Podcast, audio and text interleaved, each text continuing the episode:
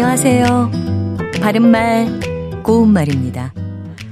계절마다 그 시기에 더 맛있는 생선이 있죠. 요즘 같은 겨울에는 방어가 제철이라 들었습니다.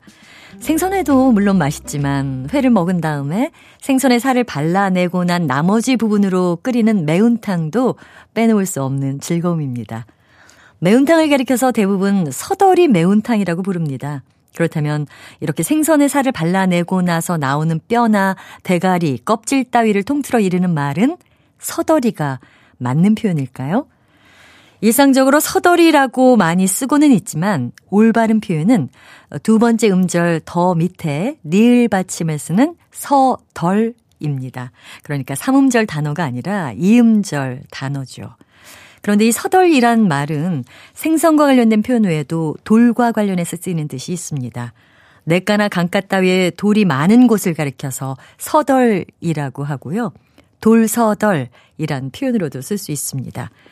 또 우리나라에서는 소고기의 살이나 갈비 부위 외에도 뼈나 도가니 같은 것을 오래 끓여 먹기도 하죠.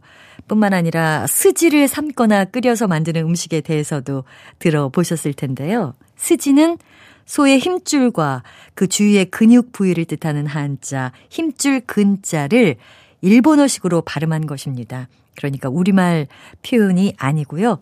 이 스지를 대체할 우리말은 아직 정해지지 않았습니다. 바른말 고운말 아나운서 변희영이었습니다.